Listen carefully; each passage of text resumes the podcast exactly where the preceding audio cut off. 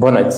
Bem-vindas e bem-vindos ao Debate à Quinta. Semanalmente procuraremos debater temas que cruzem os desafios da sociedade com contributos da ciência psicológica. Temas que procuramos, procuraremos que sejam interessantes e estimulantes para quem nos vê e ouve, e temas que procuraremos pautar com os comentários e com as questões que nos chegam de quem nos acompanha. Hoje debateremos conter a violência. Comigo, embora à distância, tenho a Daniela Machado, que é psicóloga e coordenadora do Programa Nacional de Prevenção da Violência ao longo do ciclo de vida da Direção-Geral de Saúde. Boa noite, Daniela. Obrigado. Boa noite. E tenho também o Ricardo Barroso, que é psicólogo e docente e investigador na UTAD. Boa noite, Ricardo. Obrigado.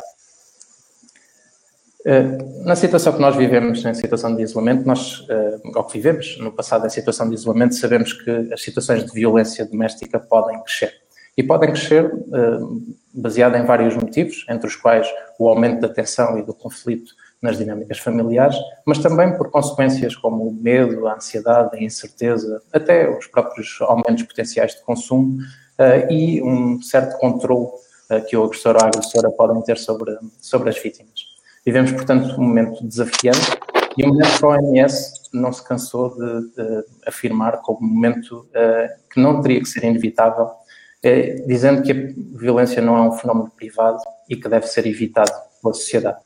Daniela, começaria por ti e começaria por te questionar, uh, a partir do teu papel profissional, como é que tens vivido esta situação, uh, quer naquilo que são as consequências diretas da pandemia que vivemos, mas também esta situação das consequências da pandemia, por exemplo, nas situações de violência interpessoal. Um, obrigada. Antes de mais, agradecer aqui o convite uh, à Ordem para poder uh, trazer à discussão este tema tão importante. Cumprimentar aqui os meus colegas também uh, de sessão, o Ricardo Barroso e o Tiago, uh,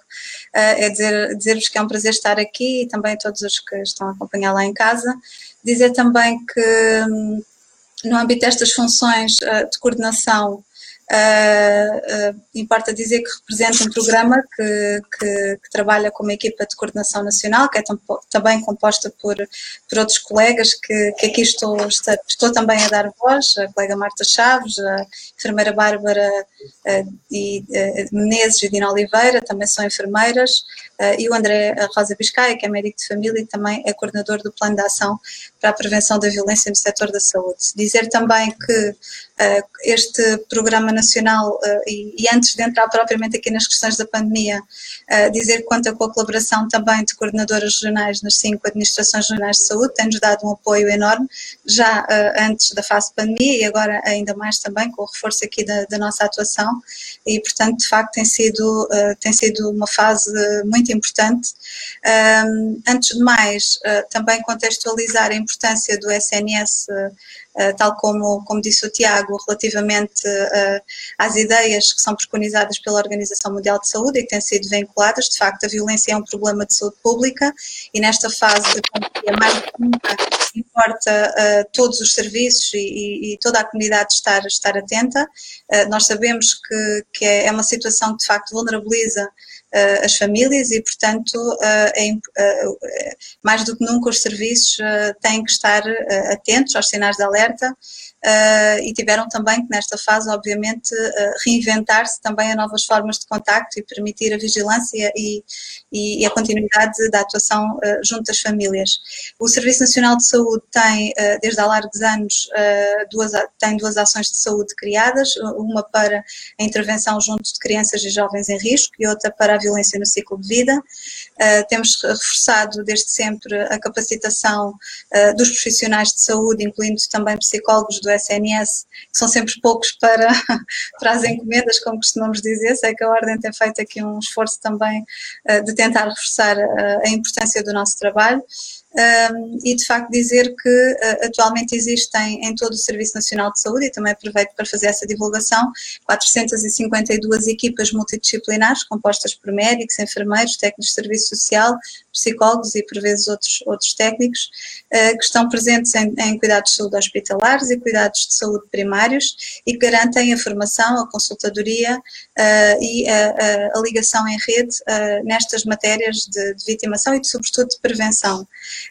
Um, são os núcleos de apoio a crianças e jovens em risco e as equipas de prevenção da violência uh, em adultos. Sabemos que este é um fenómeno que traz, uh, portanto, uma carga, enorme carga de morbi e mortalidade associadas, uhum. inclusive também em Portugal, e por isso aqui os serviços também terem que se reajustar uh, e garantir, até porque aqui a saúde continua como porta de entrada,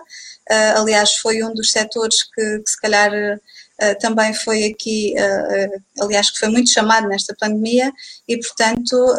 dizer também que os nossos profissionais foram incansáveis, destas equipas e não só, e continuaram sempre muito vigilantes às, às especiais vulnerabilidades, tanto das famílias onde já existiam fatores de risco e que já acompanhavam, como depois das famílias onde, por vezes, o stress e, e a adequada inadequada, por vezes, gestão da vida familiar condicionou também novas situações eh, de violência. Muito bem, Daniela, obrigado. Ricardo, gostava de fazer um pouco a mesma pergunta eh, e, centrando um pouco nisto, que é como é que, a partir do teu papel, como alguém que investiga a partir das ciências psicológicas este fenómeno da violência, mas que também tem responsabilidades ao nível da, da formação daquilo que serão eh, as futuras e os futuros psicólogos, como é que se está a viver esta situação? Bom, um, antes de mais, boa noite também, e cumprimentar os, os colegas e, e também, obviamente, saudar também esta iniciativa da Ordem e, obviamente, em particular, esta iniciativa também do Tiago. Eu julgo que as universidades estão aqui num processo, de, as universidades ou os alunos, eu diria em geral, estão aqui num processo de adaptação ou foram forçados a, aqui a um processo de adaptação do próprio processo de ensino, do processo de aprendizagem. No caso dos alunos de psicologia, exatamente a mesma coisa, portanto, partilham as mesmas um, necessidades. Eu julgo que o processo está a correr bastante bem, e quando eu digo bastante bem, é, não, se espera, não se esperava que eventualmente este processo de ensino à distância fosse uh, funcionar tão bem como está a funcionar, que as pessoas não se adaptassem tão bem como estavam, mas Devo dizer também que não substitui de maneira nenhuma uh, o processo de ensino e o processo de interação que um, ehm, necessariamente existe ou é útil num processo de ensino normativo, eu diria até no processo de, de com alunos na área da psicologia, que implica evidentemente também esta, uh, este contacto, esta, uh, esta, um, esta relação, tudo isto evidentemente é, é, é, algo que não é possível desta forma. Por exemplo, os meios, as, as a internet substituiu de alguma forma algumas das consultas que foram feitas, enfim, por várias pessoas, mas cá está, eu julgo que resolveu momentaneamente e durante um período, porque eu acho que, evidentemente, não é um processo que irá substituir de todo, não é o processo que vem. Daí que, em resumo, eu diria que os alunos adaptaram-se, mas acho que está toda a gente consciente do facto que isto necessita de um outro processo não quer dizer que neste momento não, não este, este, o facto de sermos obrigados a utilizar todas estas plataformas, acho que também, até do ponto de vista da intervenção psicológica, foi um ganho bastante avançado. Se, se há três ou quatro meses nos perguntassem isto, ah, vamos, vamos dar consultas online, era algo que as pessoas podiam de parte. E neste momento, pelo menos pela experiência que eu tenho com vários colegas que estão a fazer esta intervenção, está a correr bastante bem. Evidentemente, não substitui, mas está a resolver bastante bem toda esta solução. Portanto, tudo isto faz parte também da aprendizagem. Sim, e aqui estamos nós também com estas ferramentas a, a, a discutir este tema, que é um tema tão, tão importante. Um, eu recentemente, enquanto escrevia sobre, sobre a área do estima, uh, regressei a um texto de uma escritora, da Toni Morrison,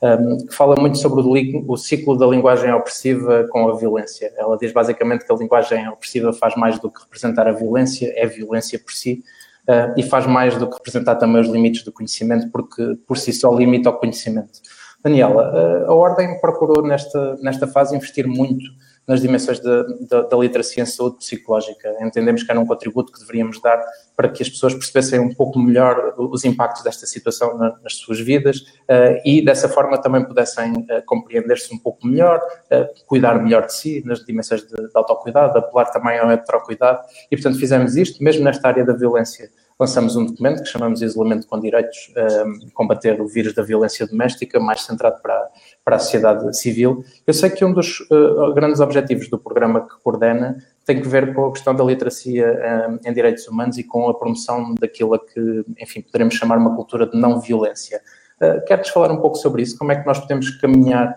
para mais literacia e para uma cultura de não violência e, uh, essencialmente, quais é que podem ser os contributos da psicologia uh, nesse processo?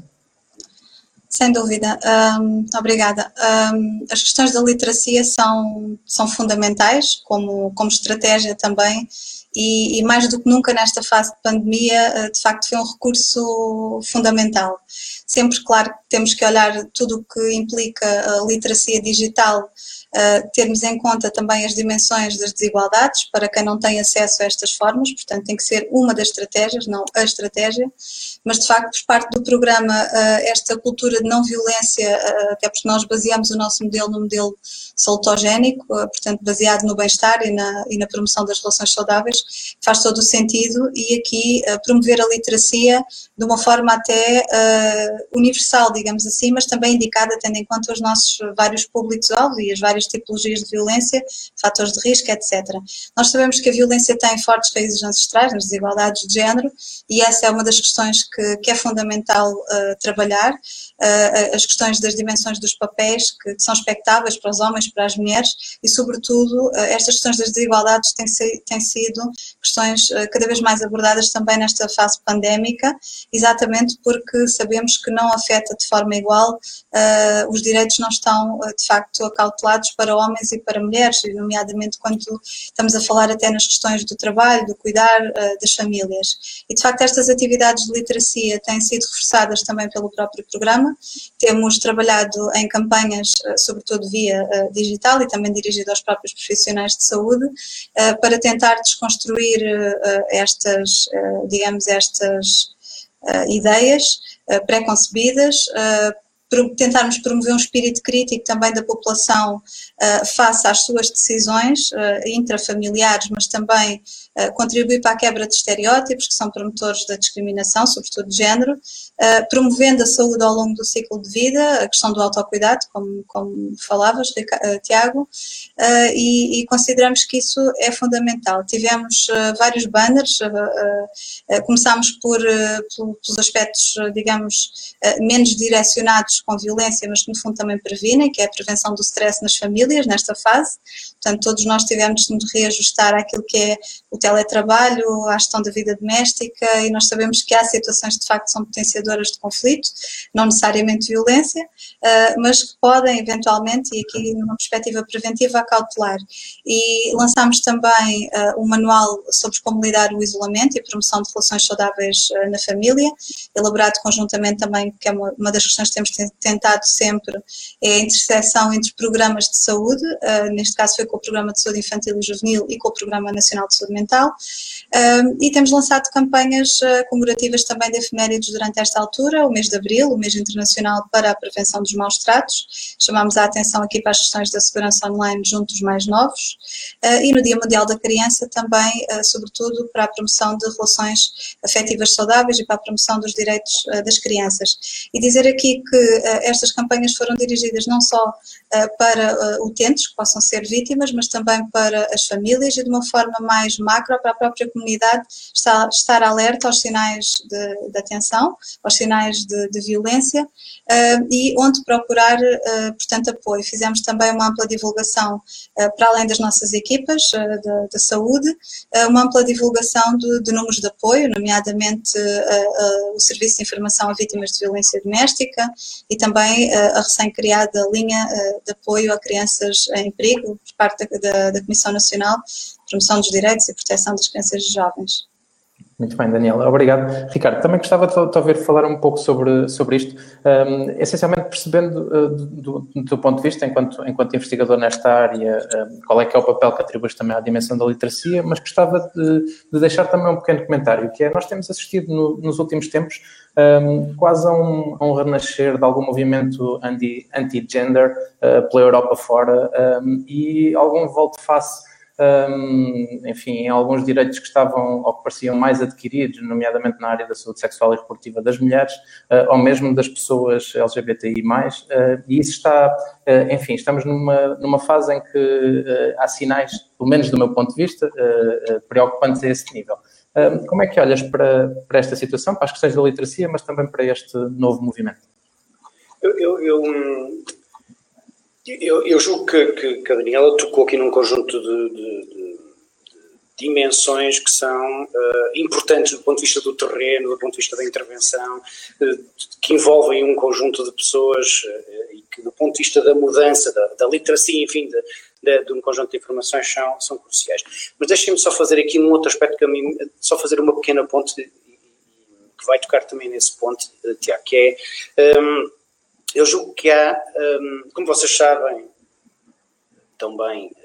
como eu, que os aspectos de, relacionados com a violência são, uh, são muito apetecíveis do ponto de vista político, facilmente criam aqui tensões sociais, uh, rapidamente mexem com as questões emocionais, rapidamente as pessoas tendem a optar de uma forma rígida ou por um lado ou por outro. Quer dizer, aqui esta, esta dimensão da violência, da, da, da, justiça, se quiserem assim, é algo que eu acho que deveria ser também, até por nós psicólogos, uh, deveria ser também um, um alvo a, a concretizar. E, e, e há, um, há, um, trabalho muito interessante que surgiu, uh, a coisa estava, uh, foi um artigo que surgiu em novembro do ano passado na Lancet, se não estou em erro, em que, um, no fundo, foram uns, investigadores ingleses, eles fizeram um trabalho impressionante, e aquilo que eles verificaram foi que, relacionado com os maus tratos, uh, ao longo dos anos, em particular nos últimos 40 anos, tem havido uma descida incrível dos maus tratos. Ou seja, quando eles mostram uh,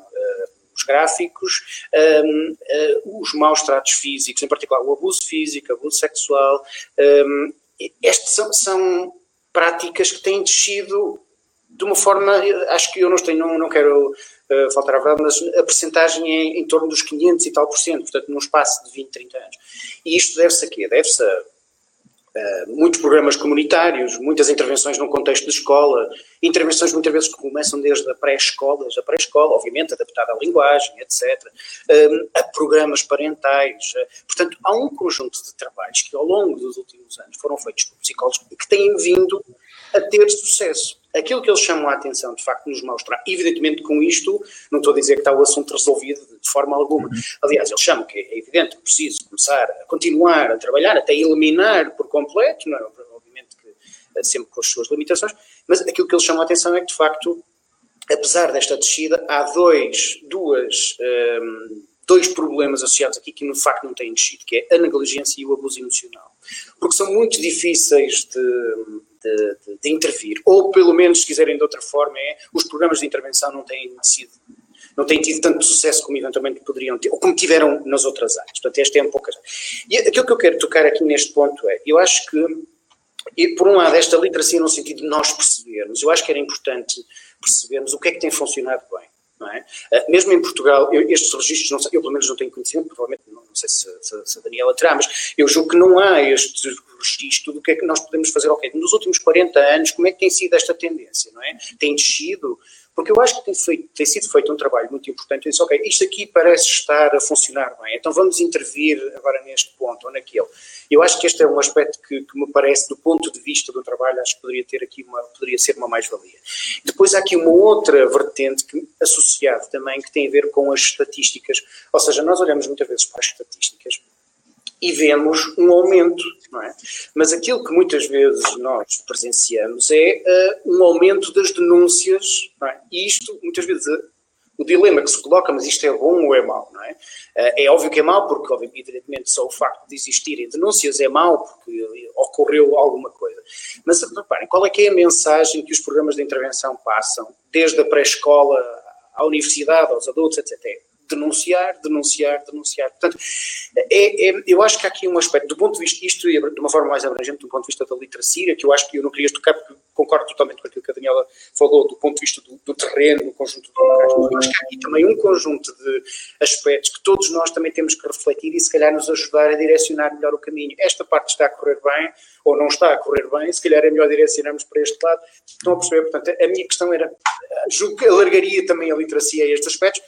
que vai tocar depois também muito nestes grupos mais específicos, nestas áreas em que às vezes, como, como dizíamos, questões anti-gênero, etc., que a partir da parecia já uma, uma, um caminho que estava a ser feito e bastante estável, mas a verdade é que são caminhos que a gente vai percebendo que de vez em quando têm assim uns abanões, não é? e não, não são assim tão garantidos quanto isso. Muito bem, Ricardo. Mas uh, eu também gostava de, de, tocar aqui um ponto que é a investigação científica na nossa área, na área da psicologia, nas últimas décadas cresceu muito uh, e tem dado contributos que eu creio que são importantes em vários desafios societais e também na dimensão da violência, não apenas, mas também nesta. Uh, e parte da investigação está muito centrada naquilo que são os fatores de risco e nos ciclos de reprodução dos vários tipos de violências, mas também da violência que parece despassar entre gerações, um pouco por aqui. Daniela, outro dos, dos grandes objetivos do, do, programa tem que ver com a análise e com a detecção precoce destes, uh, destes fatores de risco, um, enquanto garantia um pouco daquilo que o Ricardo agora dizia, que é como é que nós podemos construir então respostas que sejam eficazes uh, para, para estes problemas. Perguntava-lhe também o que é que mais especificamente neste âmbito tem procurado fazer. Um, pegando ainda um bocadinho atrás naquilo que, que o Ricardo estava a dizer, de facto concordo, um, tem, tem que haver uma leitura cuidada dos números, porque um aumento do número de denúncias não significa que a violência esteja a aumentar e por vezes há alguma tendência até por parte da comunicação social na interpretação abusiva desses dados dessa forma. Uh, de facto, eu penso que sobretudo Portugal tem feito um caminho uh, enorme na promoção dos direitos das crianças e também das vítimas de violência no âmbito do que são políticas públicas cada vez mais integradas, ainda há muito por fazer, mas já, já foi feito um caminho bastante longo, aliás mesmo no âmbito da própria parentalidade uh, é, é visível esses efeitos cada vez mais a parentalidade é partilhada, a parentalidade, portanto, temos masculinidades mais, cada vez mais cuidadoras e que são, de facto, potenciadoras de menor violência e associadas, a,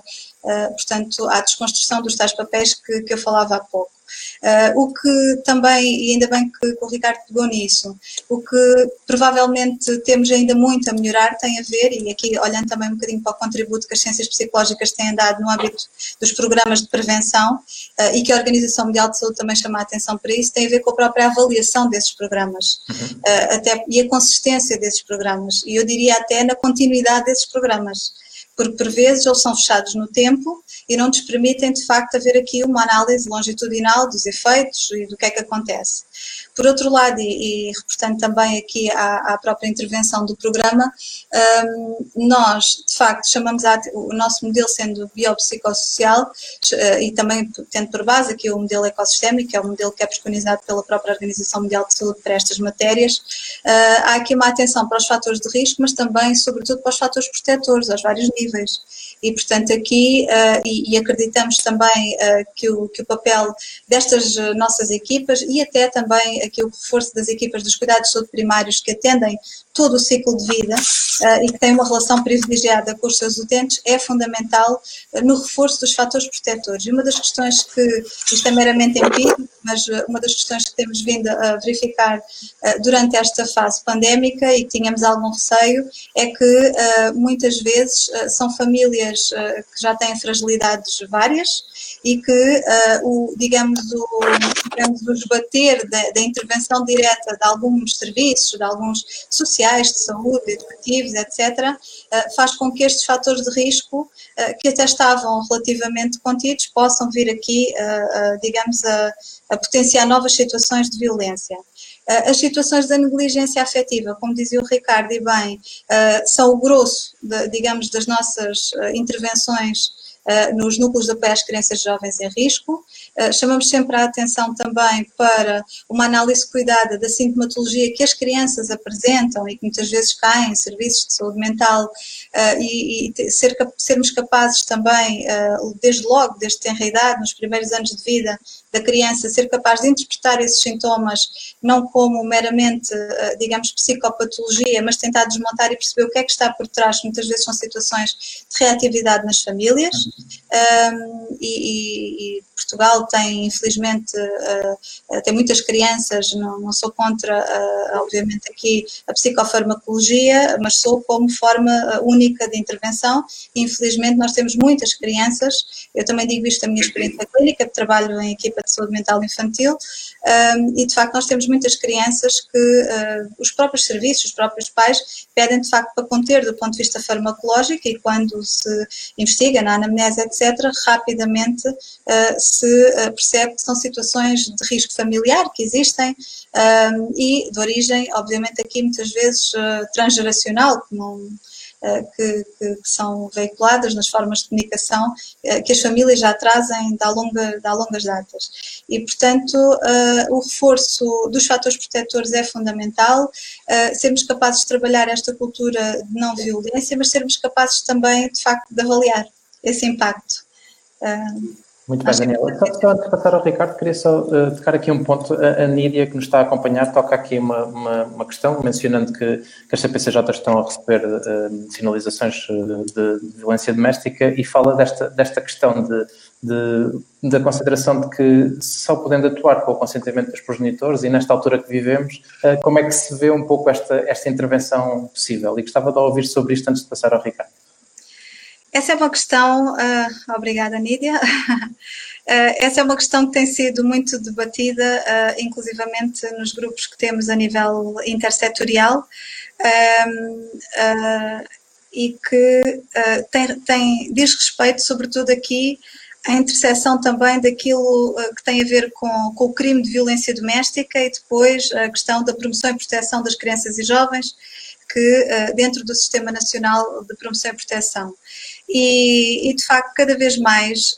um, Uh, se as situações de, de, violência doméstica estão contempladas na lei como situações estão tipificadas como perigo e portanto são uh, da alçada de, das comissões uh, de, de, crianças e jovens. Agora, o que importa sim, e penso que a Comissão Nacional também tem feito esse esforço, no sentido de capacitar os seus profissionais para detectar fatores de risco e serem capazes de fazer, uma, portanto, cada vez melhor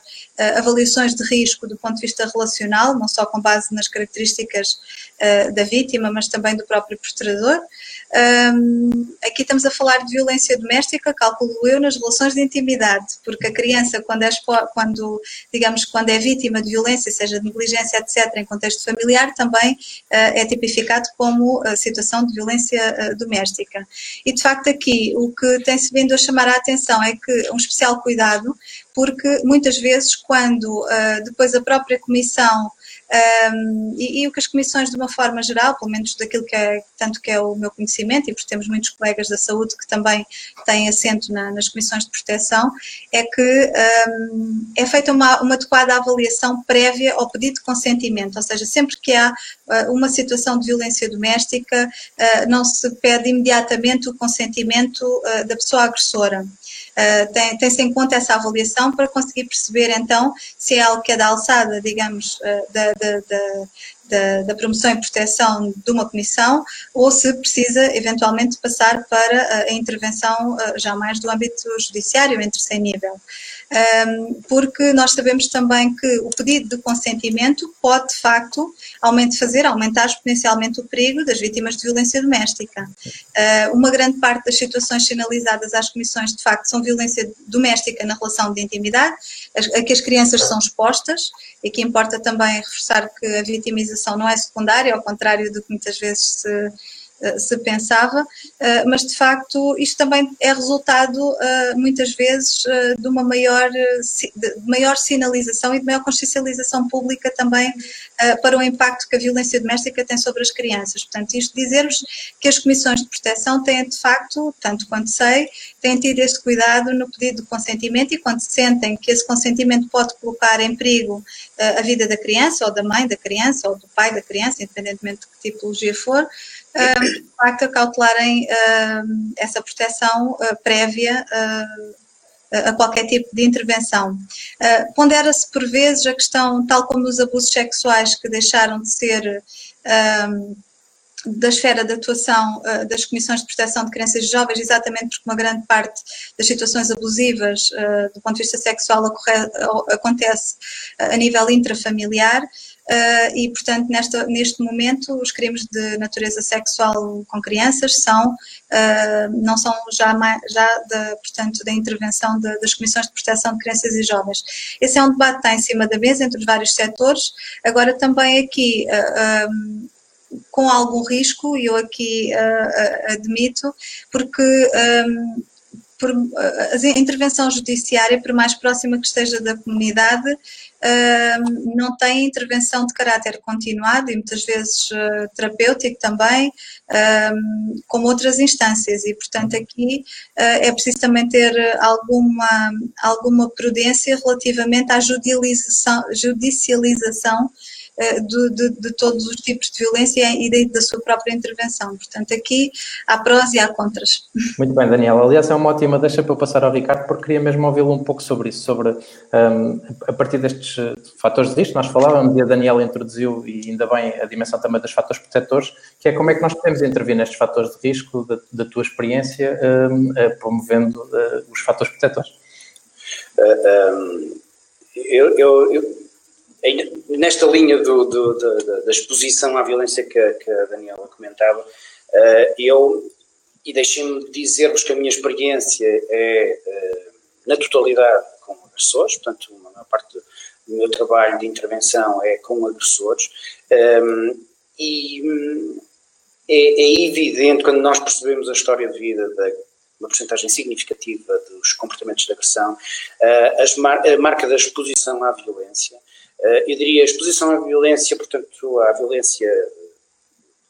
conjugal, portanto, do, dos, da violência dos próprios pais, dos cuidadores, uh, ou pelo menos, enfim, da, da, da na, na, família próxima. Uh, e é um impacto que nós percebemos que tem aqui um grau de eh, de influência muito grande. Ou seja, o que é que eu quero dizer com isto? Quer dizer que ehm, se nós olharmos, há vários fatores de risco que nós podíamos entender alguém que eventualmente depois acaba por praticar um ato agressivo antes mais tarde. Mas aquilo que nós notamos é que a exposição à violência, a negligência e o abuso emocional uh, é aquele que parece estar mais presente. Ehm, e muitas vezes, uh, e eu vou tocar nesta parte do abuso emocional, o abuso emocional como sabem, inclui aqui humilhação, insultos, eh, enfim, tudo à volta do, do descrédito, da descredibilização, do, do, evitar que a pessoa um, ehm, possa alguma vez até conseguir ter aqui algum empowerment não é, eh, de si ou ver os outros na mesma circunstância todo isto, esta vivência cotidiana ao longo de anos da violência, emocional, eu lembro de alguns agressores me diziam, a família, havia essa exposição à violência, mas eu, e depois eles dizem isso, mas o meu pai nunca tocou na minha mãe. Uh, e, ou, ou, algo deste género. Ou seja, porque se entende, e este, acho que este é um aspecto até vai tocar também naquela questão da literacia que falávamos há bocado, é que se entende que de facto violência é aquela violência física que deixa marcas, que evidentemente que é, mas há aqui um conjunto de práticas de agressão e este abuso emocional, este abuso psicológico, um conjunto de práticas à volta que são do ponto de vista do impacto psicológico, são tão ou mais gravosas do que essa vivência. Portanto, um, ehm, isto do ponto de vista dos fatores de risco, eu destacava estes Haverá outros, com certeza, mas estes têm um, são, eh, pelo menos pela minha experiência, são, são, são importantes, marcam, marcam o próprio na relação com os outros e na forma como eles veem as relações com os outros, seja as de amizade, seja as conjugais, seja as de namoro. Portanto, tudo isto acaba por influenciar muito esta, esta, esta vertente. Depois eh, há outros fatores de risco, evidentemente, mas, mas eh, este parece-me o mais importante e, e, que são, desculpem só uh, frisar mais este, este aspecto, é, são muitas vezes entendidos, não são entendidos por muitas, desculpem, não são entendidos muitas vezes como um fator de agressão. Não é considerado violência. São, são nomes, são insultos, são uh, coisas que aparecem e passam, são feitios, são formas, são muitas vezes entendidos e conceitualizados explicados ou, ou, ou, compreendidos de determinada forma. Não se percebe muitas vezes que de facto aquilo é agressão, é violência e tem tanto uh, impacto psicológico como outro, uma violência física ou outro, outro, outro processo semelhante. Ricardo, também gostava de ouvir sobre um comentário que também chegou do, do Miguel, que questiona se, se não, não, continua a existir alguma desigualdade uh, no acesso a programas de acompanhamento e programas preventivos entre aquilo que é a área mais litoral e o interior, e se isso continua a ter impacto ao nível da violência. Qual é que é a tua percepção sobre, sobre esta situação? Hum, eu julgo que há esta é uma pergunta difícil no sentido em que é, é, eu não tenho, evidentemente, nenhum dados que me permitam uh, uh, dizer que de facto existem mais trabalhos de intervenção no litoral do que, do que no, no interior. Contudo, contudo, eu julgo que há uh, mais equipas de trabalho, aqui, quando eu digo equipas de trabalho, incluo aqui projetos comunitários, há um conjunto de projetos uh, escolares, há um conjunto de associações, ONGs, enfim, há um conjunto de entidades com um trabalho mais contínuo uh, no litoral do que em muitas outras cidades do interior. Mas isto, eu julgo que é uma tendência que progressivamente vai mudando. Nós vemos no interior, pelo menos eu vou, vou vou tendo conhecimento de muitas entidades que vão. Primeiro, eu, deixem-me dizer isto, eu julgo que nos últimos anos tem melhorado a qualidade da intervenção que é feita, desde as escolas, porque eu acho que depois também tem possibilitado maior estabilidade a muitos psicólogos que entram nas escolas, eu julgo que isso tem, é um fator importante, e é precisamente, vai tocar naquela questão que, que a Daniela comentava há pouco, que é, muitas vezes as intervenções eram únicas no tempo, e continuam a acontecer,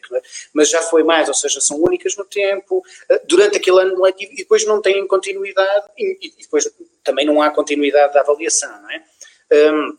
eu julgo que isso vai mudando, ou seja, muitas vezes as intervenções escolares são, uh, uh, eu julgo que as equipas que estão nas escolas tendem a fazer o mesmo trabalho que acontece no, no litoral ou no interior. Haverá diferenças muitas vezes da, da, área abrangente, eventualmente de outras entidades que, que colaboram, mas nesse aspecto, uh, enfim, parece-me que haverá ainda, do, do ponto de vista da adolescência, julgo que andarão equiparadas. Já tenho algumas dúvidas do ponto de vista da intervenção, muito menos com agressores, mas também com vítimas. Ou seja, as vítimas vão ter algumas câmaras municipais, vão abrindo alguns espaços para esse tipo de intervenção. Com agressores, esse trabalho com agressores é muito reduzido. E, e deixem-me dar-vos aqui, vou fazer a ponta então, o trabalho de intervenção com agressores sexuais é praticamente nulo em muitas cidades. Ou seja, aquilo que acontece em termos de processo é uh,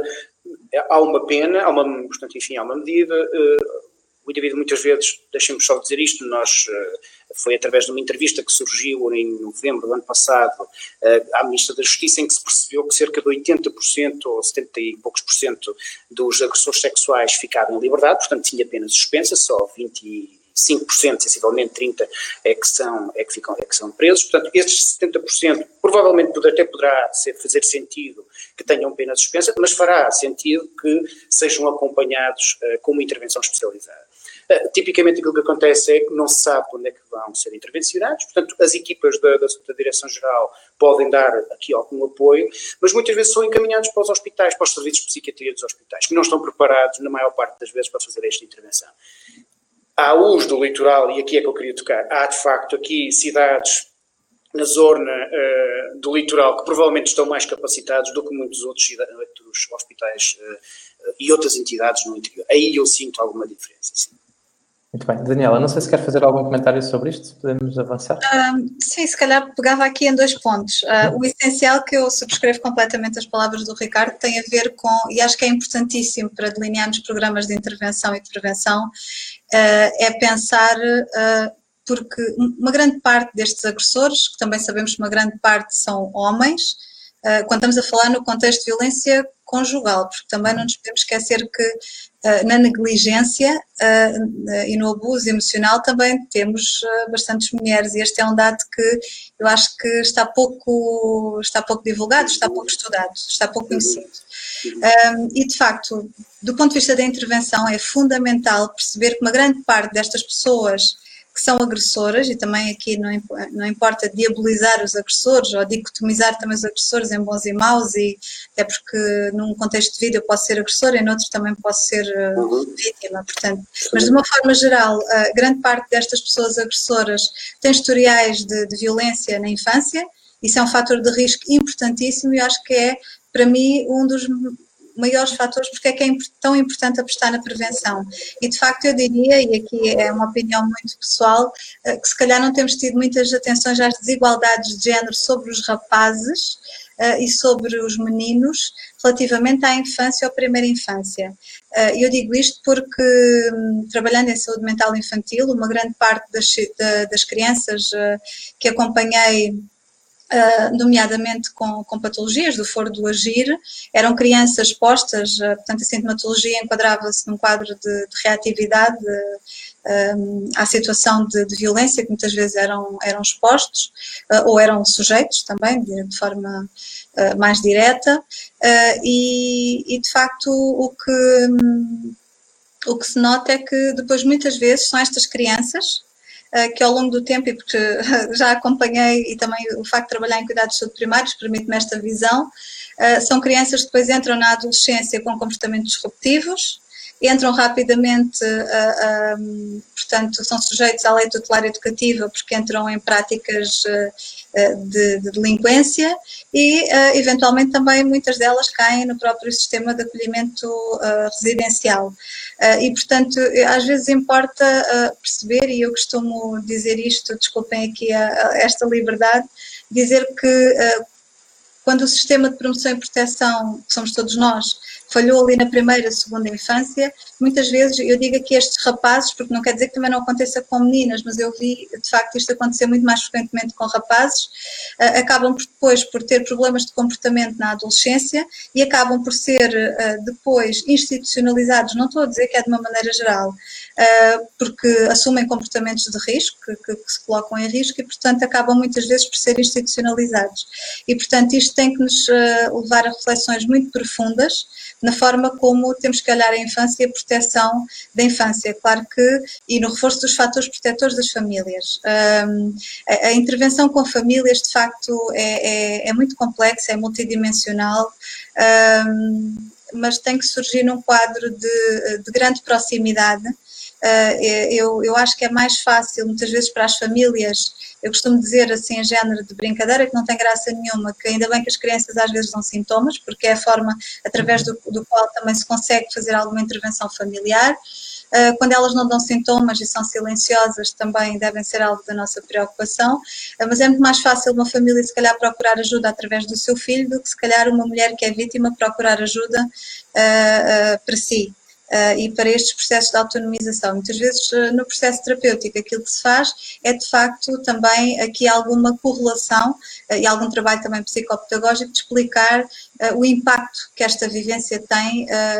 junto das crianças, porque, como dizia o Ricardo ainda há pouco, esta violência é normalizada dentro das famílias, é, é um padrão de comunicação, porque é assim, sempre foi, já o pai, já o avô era assim, e isso importa romper. Uh, e importa romper em modelos de masculinidade uh, cada vez mais também cuidadoras e isso, isso tem-se visto nos serviços. Uh, também já fiz durante alguns anos os cursos de preparação para a parentalidade nos centros de saúde, para a preparação, antigamente para a preparação para o parto e pós-parto, e de facto cada vez mais são os homens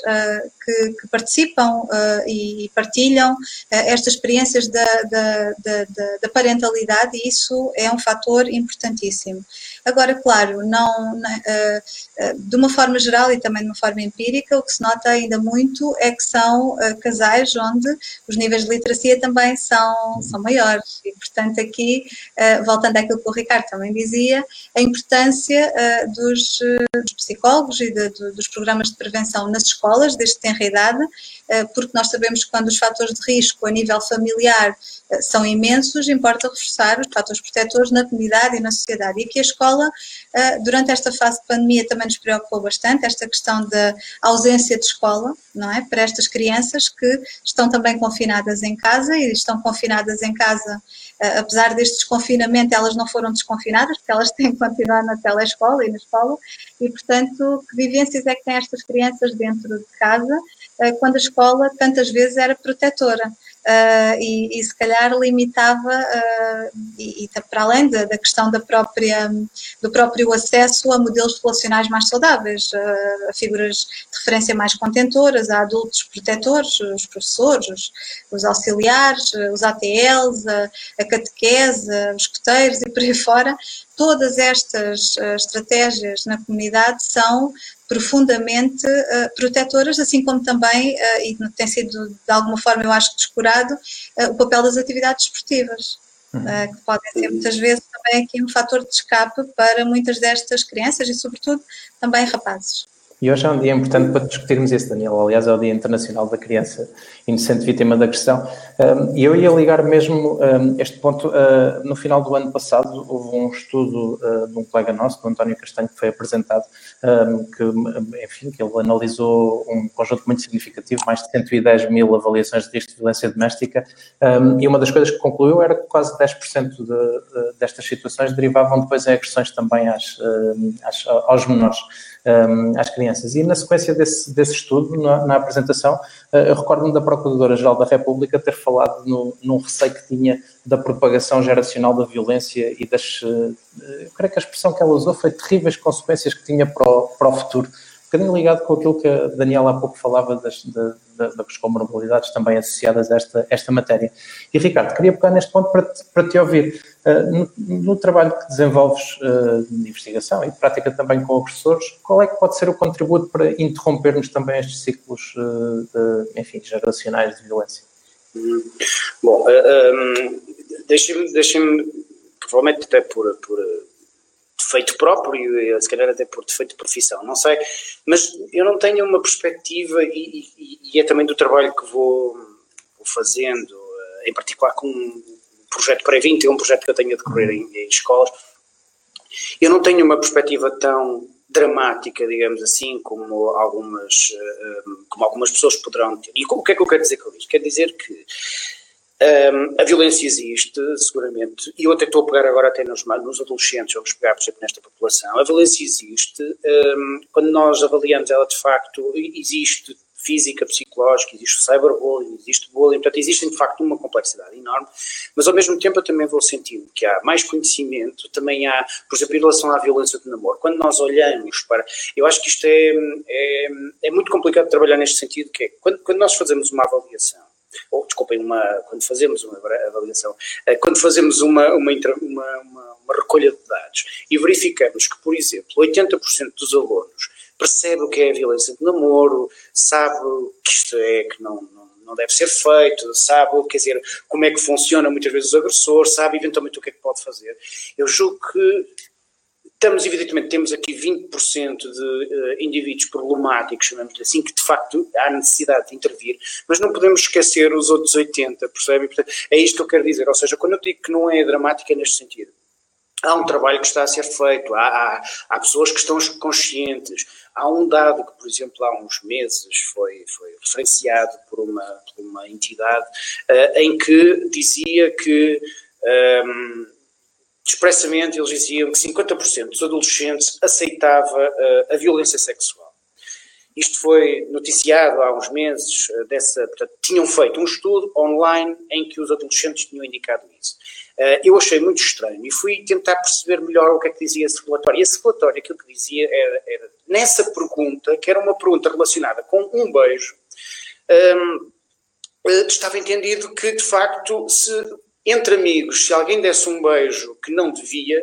um, isso aí eventualmente era considerado não 40 e tal por cento disse que não, que não era considerado abuso sexual. Portanto, eu acho que isto houve um deturpar da informação, porque depois, logo a seguir, no item a seguir, dizias era mais explícito, ou seja, a violência é isto, e cerca de 90% sabia que isto e isto e isto, portanto, não era correto. Estão a perceber a minha questão. Portanto, eu, eu acho que esta parte do dramatismo às vezes não ajuda muito a perceber e dá a impressão, e passa muitas vezes a mensagem de que é tudo um caos quando também não é, é evidente, há muitos problemas, não faltam problemas para resolver e já nos chegam esses, usando um pouco esta expressão, não é necessário estar a dramatizar muito mais. Portanto, isso a propósito dessa, dessa expressão. Uh, aliás, quando ainda por cima o estudo aponta que de facto 10% destes indivíduos, não é? é? Pelo que eu percebi, eventualmente poderá haver aqui uma, uma esta atenção. Eu não estou a minimizar, só estou a, eventualmente é preciso perceber o peso.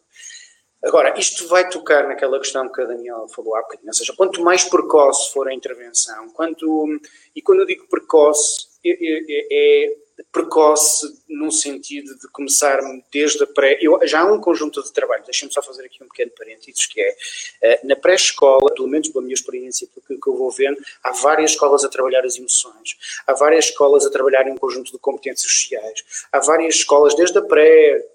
desde miúdos na primária, digamos assim, nos primeiros anos, a trabalhar um conjunto de competências. É claro que isto são competências que só as vamos ver daqui a uns anos, não é? E não conseguimos perceber agora. E, e, eu acho que, eu nesse aspecto tenho aqui uma perspectiva otimista, no sentido em que eu acho que há um conjunto de trabalhos que estão a ser feitos, maior proximidade, há maior interesse também de um conjunto de entidades, um conjunto de profissionais que eu julgo que poderão, os anos vão melhorando, ao longo dos anos eu julgo que estes, estes indicadores poderão vir a melhorar, assim o espero. Sim, e isso também não, não estará totalmente independente de, de haver uh, ainda com muitas carências mais recursos de psicologia em maior, em maior proximidade, e também é um contributo que nós damos. Nós estamos muito rapidamente, o tempo está a voar, eh, mas ainda gostava de tocar uh, dois pontos, uh, duas áreas, e portanto pedia-vos que fossem, fôssemos agora um pouquinho mais rápidos. no dia em que, em que foi decretada oficialmente a pandemia, no dia 13 de março, passaram 56 anos de um fenómeno enfim, da morte da Kitty Genovese, uma, uma americana, um fenómeno muito badalado porque acabou por, enfim, dar o, o debate que originou o 911, a, a, a, a célebre linha, linha americana. Mas também nesse debate foi introduzida um, um fenómeno que tinha a ver com a questão das pessoas que observaram ou teoricamente observaram, porque isto depois também foi muito discutido ao longo do tempo do bystander e da difusão de responsabilidade. Daniel, eu gostava de ouvir sobre isto, sobre também os impactos que quem observa, ou seja, quem vive eh, com e na violência também, também sente e o que é que também podemos fazer nesta, nesta matéria. Sem dúvida, esse espectro é enorme, não é? Podemos uhum. estar a falar de bystanders uh, que assistem à violência eh, comunitária como depois intrafamiliar, não é? Um, sem dúvida, voltamos novamente à questão dos modelos e do que é que as pessoas têm internalizado como o que é que é normal ou não é normal, uh, ou o que é que é passível. Uh, eu acho que a esse ponto é óbvio, é indissociável o impacto que tem sobre essas pessoas. Um, é, essas pessoas um, têm que ser também, têm que ser também, obviamente, alvo da nossa atenção. Uh, e eu, de uma maneira geral, ainda há pouco o Ricardo também dizia isso, que é uh, nas famílias, muitas vezes, uh, sobretudo o abuso, quando estamos a falar aqui até das questões do próprio abuso emocional, ele é minimizado, não é? Parece que só, só aquilo que, que tem impacto, eu não digo só nas famílias, eu vejo isto também às vezes nos próprios profissionais, já me aconteceu situações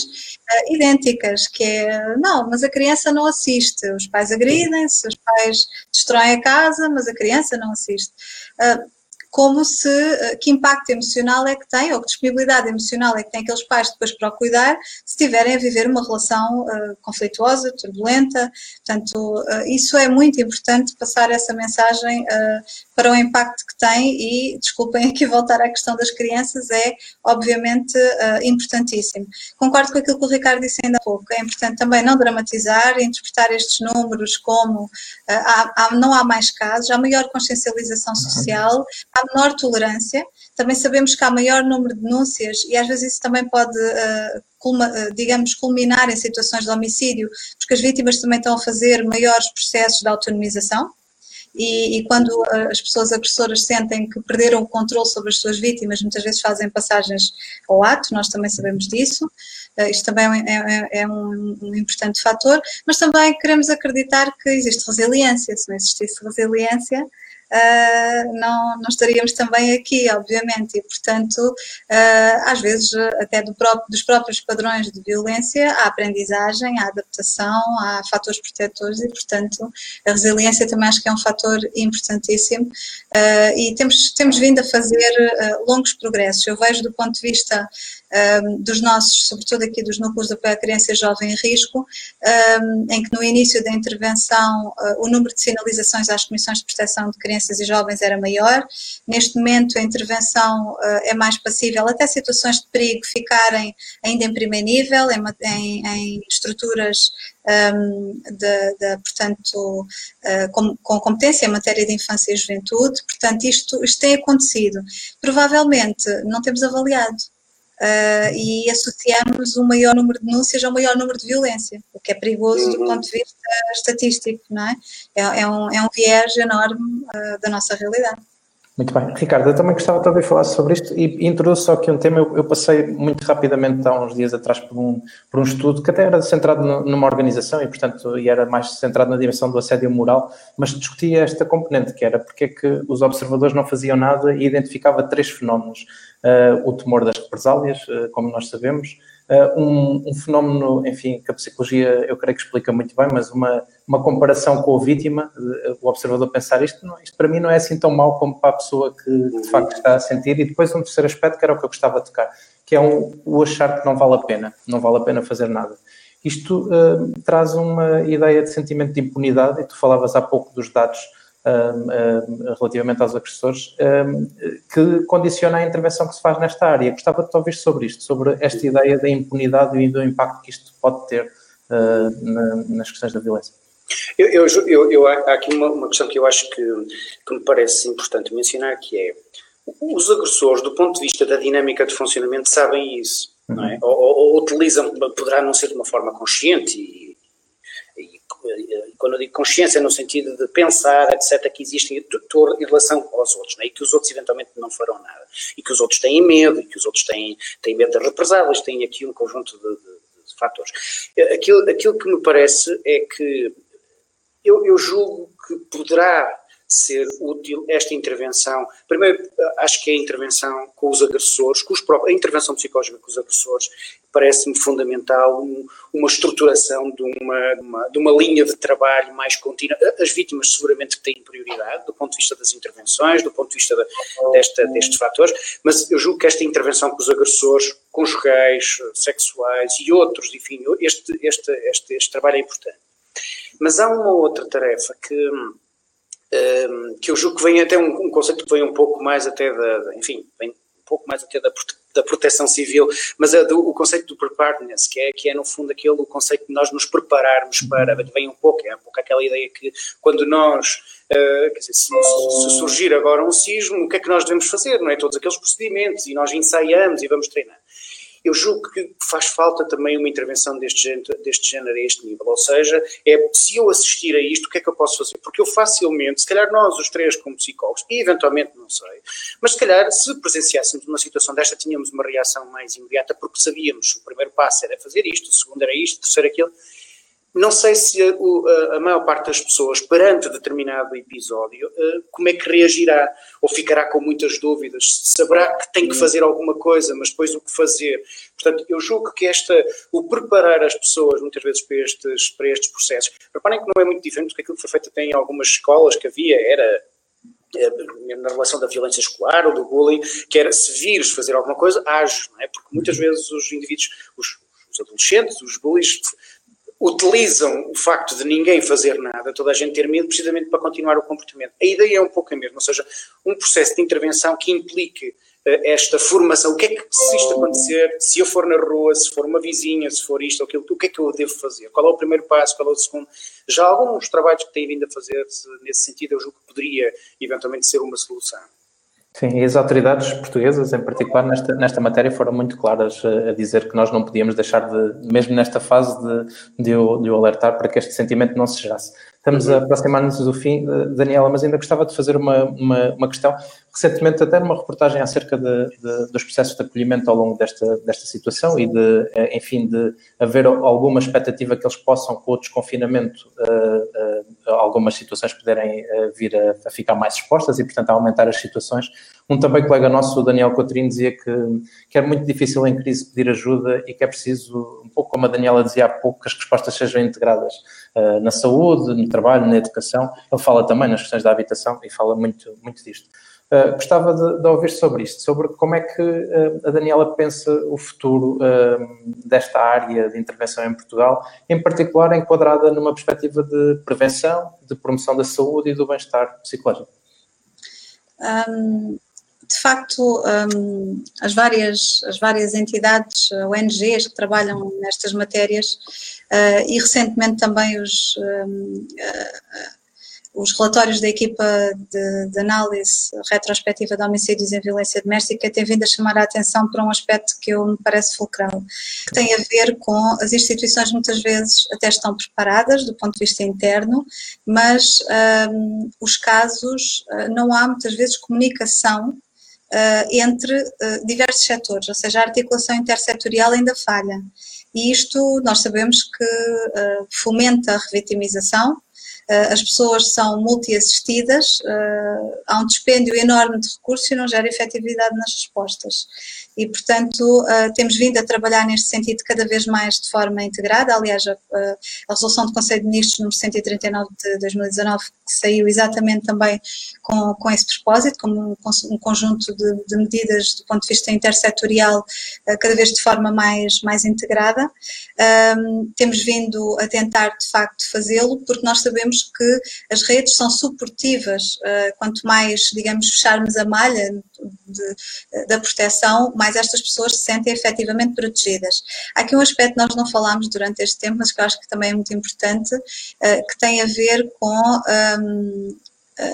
as próprias vítimas. Uh, muitas vezes, a questão da dependência emocional, e voltando um bocadinho à questão que falava ainda há pouco, de uh, porque é que as pessoas às vezes, se calhar, sentem que não vale a pena fazer nada, às vezes não é só o descrédito no sistema que não acontece nada, na impunidade, na justiça, é importante também dizer que muitas vezes, se as vítimas não, tiver, não, não forem devidamente trabalhadas, e aqui também do ponto de vista psicológico, chegam ao tribunal, não alimentam os processos, os processos é, é, é difícil que haja meios de prova eh, e depois acaba por gerar uma ideia generalizada de facto que a justiça não faz nada. Uh, não estou aqui a defender os, nenhum setor em particular, mas nós sabemos que isto acontece. E depois também as pessoas sabem, uh, de uma forma generalizada, e até os próprios serviços, e é uma coisa que também temos vindo a desmontar nas nossas formações com profissionais de saúde, que é. Um, nós já tentámos ajudar uma vez e depois o casal reatou. Uh, isto leva-nos às questões da dimensão da dependência emocional dos agressores e das vítimas, uh, e portanto, para que é que eu vou ajudar se amanhã ou se na segunda-feira uh, eles estão a passear de mão dada? E pronto, nós sabemos, e também não falamos aqui hoje, do próprio ciclo da violência doméstica, isto é, é, é típico. E um, é importante aqui esta questão do empoderamento, também já falámos aqui do empoderamento das vítimas, que as vítimas, que os, que os serviços não sejam serviços meramente, meramente assistencialistas, que não promovam a dependência uh, das vítimas face aos serviços, mas antes pelo contrário, que elas sejam capacitadas para avançar até com os processos judiciais, os processos de apoio, só assim é que faz sentido. Caso contrário, estamos a substituir a elas e numa função que quase que estamos aqui a substituir o papel do agressor com o papel de um serviço que acaba por haver esta, esta dependência. Nós sabemos que uma grande parte uh, das pessoas, ou uma parte substancial das pessoas que, por exemplo, uh, recorrem a, a casas-abrigo e que acabam, uh, muitas vezes, acabam também por manifestar situações de, de algum retrocesso. Não quer dizer que não haja situações depois bem-sucedidas em que regressam para, para, para, os seus agressores e que a situação se altere. Também acontecem situações assim. até porque é importante também passar a mensagem de que a solução para a violência conjugal não é necessariamente o rompimento da relação. Portanto, às vezes há situações uh, menos graves e que é possível de serem, uh, de serem trabalhadas de um ponto de vista preventivo, e é isso que eu acho que carece aqui, essa intervenção. E aqui volto a reforçar o papel do, do, do, dos serviços de saúde, porque acompanhando o ciclo vital das famílias, uh, conhecem uh, uh, muitas vezes, e, e, um dos fatores que às vezes as equipas de saúde, sobretudo médicos e enfermeiros, nos dizem, é que, ah, mas como é que nós damos apoio à vítima se também temos, por exemplo, a pessoa agressora no nosso fecheiro? Mas, mas isso deve ser entendido também como uma potencialidade, como uma possibilidade também de intervir e, sobretudo, de estabelecer, claro, não digo todas as situações, porque há situações de sociopatias e que não têm critérios para intervenção, mas que podem ser também uma potencialidade, uma porta uh, em que, se a pessoa agressora sentir que alguém também escuta e que também está verdadeiramente preocupado com o seu, com o seu problema, efetivamente pode haver aqui mudança. Muito bem, Daniel, obrigado por este, por este comentário muito, muito importante e interessante. Uh, Ricardo, eu gostava de tocar um, um ponto. Uh, nós uh, enfim, o desafio que vivemos teve muitas coisas muito negativas. Eu diria que há um, há um aspecto positivo que nós podemos retirar dele, que é uma espécie de um retorno eh, de alguma confiança nas autoridades, alguma confiança nos profissionais, até alguma confiança nas forças de segurança. Há pouco alguém que nos acompanhava, creio que a Lúcia, tocava esse aspecto também de a ligação que a psicologia pode ter às forças de segurança e o papel que isso pode ter. Eu queria ouvir sobre isto, sobre se achas que este potencial, que esta, esta recuperar de alguma confiança, traz também à intervenção nestas, nestas áreas. Eu concordo que de facto houve aqui uma, uma não, só houve também esta, esta confiança nas entidades, E quando eu digo em geral houve esta confiança, eu julgo que às vezes as pessoas esquecem que eventualmente este é um fenómeno novo e que evidentemente há 15 dias havia, como sabem, havia determinado tipo de procedimentos que não faziam sentido, neste momento já fazem sentido. É óbvio que isto pode criar aqui também, é compreensível porque tudo isto é novo, não é? Uh, mas isto eventualmente pode criar aqui alguma, alguma confusão. Um, mas eu julgo que houve, houve uma, uma enfim, na altura quando uh, surgiram os, os primeiros as primeiras semanas após o confinamento, em que vários países, várias, havia, desculpa, eu ouvi várias teorias ao facto dos portugueses em geral terem cumprido com, uh, com civismo, uh, em geral, digamos assim, todo esse percurso. E havia, eu ouvi várias explicações, desde uh, umas mais sociológicas, vinham, ah, ok, porque já desde o, na altura do, do da, antes de 25 de Abril, as pessoas são obrigadas a cumprir, etc. Eu acho que não faz eh, sentido nenhum isto, não é? Há algumas explicações. Eu julgo é que, eu há de facto, julgo, e, este, e, e julgo que a Daniela tocava a ponto neste aspecto, é há mais literacia por parte das pessoas. As pessoas estão mais informadas, estão mais conscientes, sabem do que é eventualmente tomar uma decisão, sabem o impacto que isto tem neles, mas também, evidentemente, também nos outros. Portanto, eu julgo que há uma há uma mudança, evidentemente, por parte das pessoas e que há, há evidentemente, uma, uma, uma, um olhar inteligente sobre aquilo e um processo de tomada de decisão. Isto em relação à parte, eu julgo que este é um aspecto importante, é, eh, eu julgo que há, por, parte dos psicólogos, eh, por parte do trabalho da psicologia, julgo que houve também aqui um, um aspecto importante, não só, evidentemente, que era um trabalho já enfim, e que evidentemente as pessoas sabiam o, o valor desse, desse, a mais-valia, digamos assim, desse, desse trabalho de intervenção, mas eu julgo que ficou claro agora durante estas últimas semanas, eh, e aí devo dizer, de facto, o trabalho importantíssimo da Ordem, e, e não tenho dúvida nenhuma, do gabinete de, o gabinete Covid, digamos assim, da Ordem, que pôs em prática, cá está aquela questão que falávamos há bocado, que era a tal preparação, ajudar a preparar as pessoas. Não tenho dúvida nenhuma, evidentemente daqui a uns anos poderemos fazer esta análise, né? que muito deste civismo, muito desta preparação que as pessoas teve, de alguma forma contribuiu a estas informações por exemplo, a Ordem e muitas outras entidades que foram buscar à Ordem também todas estas informações. Portanto, eu julgo que aqui este, as pessoas foram-se preparando e, e, foram obtendo aqui um conjunto de informações que lhes permite também agora tomar essas decisões. Eu julgo que aqui a, a psicologia foi uma mais-valia, sem dúvida. Muito bem, Ricardo. Eu gostava de terminar a dizer que, de facto, a generalidade das pessoas tem uma capacidade de adaptação e de resiliência admirável. Todos nós conhecemos histórias absolutamente incríveis de superação um, enfim, que nos motivam e que nos emocionam muitas vezes. É admirável, sim, mas não é ilimitada. E gostava de vos agradecer a ti, Daniela, e a ti, Ricardo,